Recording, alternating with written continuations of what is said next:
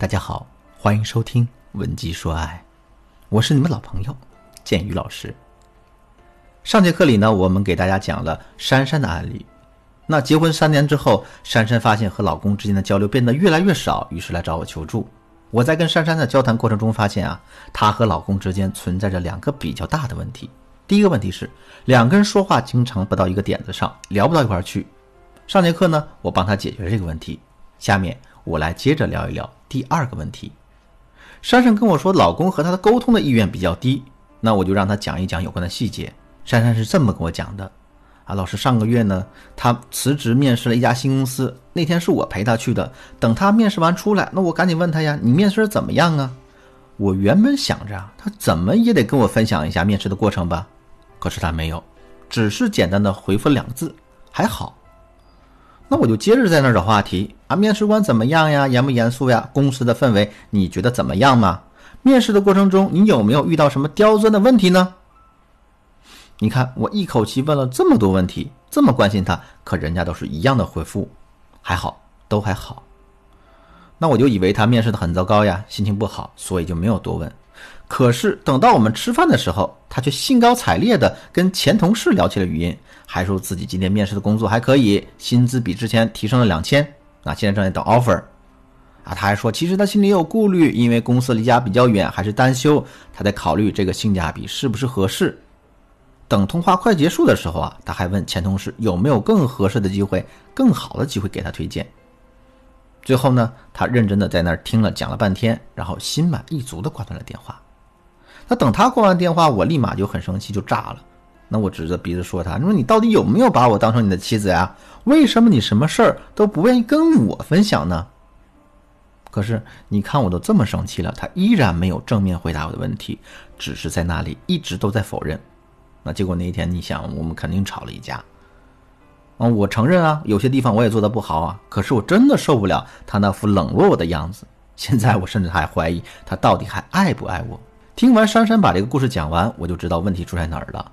于是呢，我就开导他，我说：“男人啊，不愿意跟你沟通，并不是因为他不爱你，而是你没有打开他的另一个沟通开关。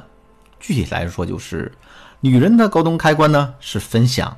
所以，当你发现男人不愿意跟你分享心事的时候，你会感到非常的沮丧。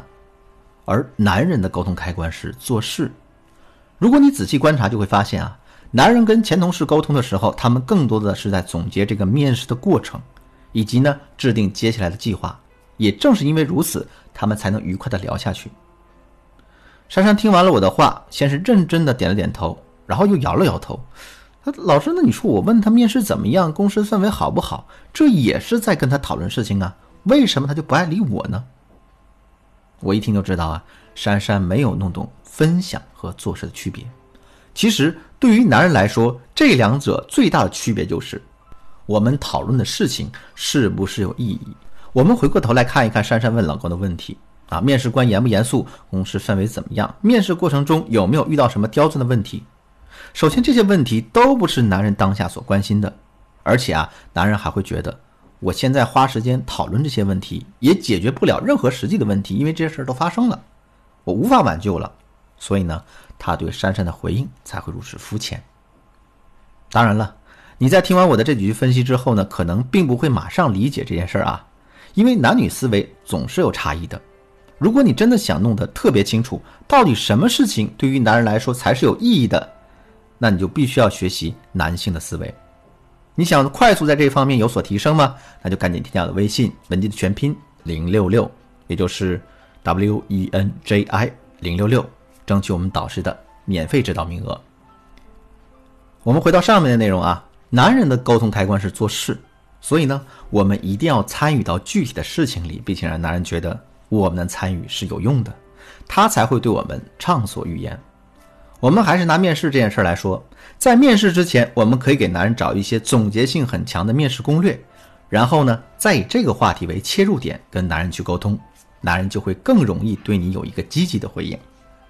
另外呢，你还可以在啊面试礼仪啊、仪容仪表呀、言谈举止啊一些你擅长的地方给男人建议，这样一来，男人就会更容易发现你的积极作用。等到面试完之后呢，我们依然可以遵循这个做事的思路，找到男人感兴趣的话题。比如说呢，如果面试不成功，接下来该怎么办？我们可以给到男人几条好的建议。另外呢，如果面试成功了之后，是不是还要涉及到适应新环境啊、作息调整啊、处理新的工作任务啊等等一系列的问题呢？我们同样可以在这些方面帮男人做规划。这样一来，男人肯定会愿意对你畅所欲言的。我们在日常生活中也要学着用做事的思维跟男人沟通，而不是总是要缠着男人谈心，或者经常在男人面前吐槽一些人或事儿。因为男人对这些已经发生的、可能无法改变的事情，真的没有太大的兴趣。正确的做法是啊，我们可以跟男人一起追一个他喜欢的电视剧，陪他打一局游戏，或者是跟他一起出去跑跑步。还有呢，就是两个人对未来的规划。车贷啊、房贷啊、人际关系处理等等一些问题，都是可以和男人深入讨论的。我说到这儿呢，肯定有人会说：“那老师，我们也有跟男人分享和吐槽的需求啊，我们的需求该怎么满足呢？”其实很简单啊，我们只需要换个表达方式就可以了。比如说，现在你内心很缺乏安全感，想要跟男人分享自己的感受，这个时候啊，千万不要直接在男人面前倾诉。而是要先要找到一个涉及到安全感的话题，比如说电影啊、电视剧，或者说根据这一个话题去微博上找一个类似的故事给男人看。然后呢，我们以问问题和讨论问题的方式引导男人了解到我们当下的内心感受。比如说，当电影里出现女主角因为没有安全感，总是跟男主角去作去闹的情节时，我们可以跟男人这样说：“哎，你说老公，你赞成这个电影里女主的做法吗？”如果你是这个女的，你会用什么样的形式向爱人表达你自己的不安全感呢？这样一来啊，男人肯定会顺着你的话题聊下去，也就有了吐露自己心声的机会了。其实，男人和女人身上不同的沟通开关还有很多很多，比如说，比如说，女人的沟通开关呢是发散，他们希望在沟通的过程中找到事情的多样性和可能性；男人的沟通开关是总结。他们希望能够寻求到事情的一致性。再比如呢，女人的沟通开关是发泄，男人的沟通开关是沉淀。所以你会发现啊，女司机情绪激动了，往往会失控，会猛按喇叭、猛踩油门；而男司机呢，一般会是踩刹车。他们会打开车窗，安静的抽一根烟，然后暗暗的骂上两句，摇上车窗，继续上路。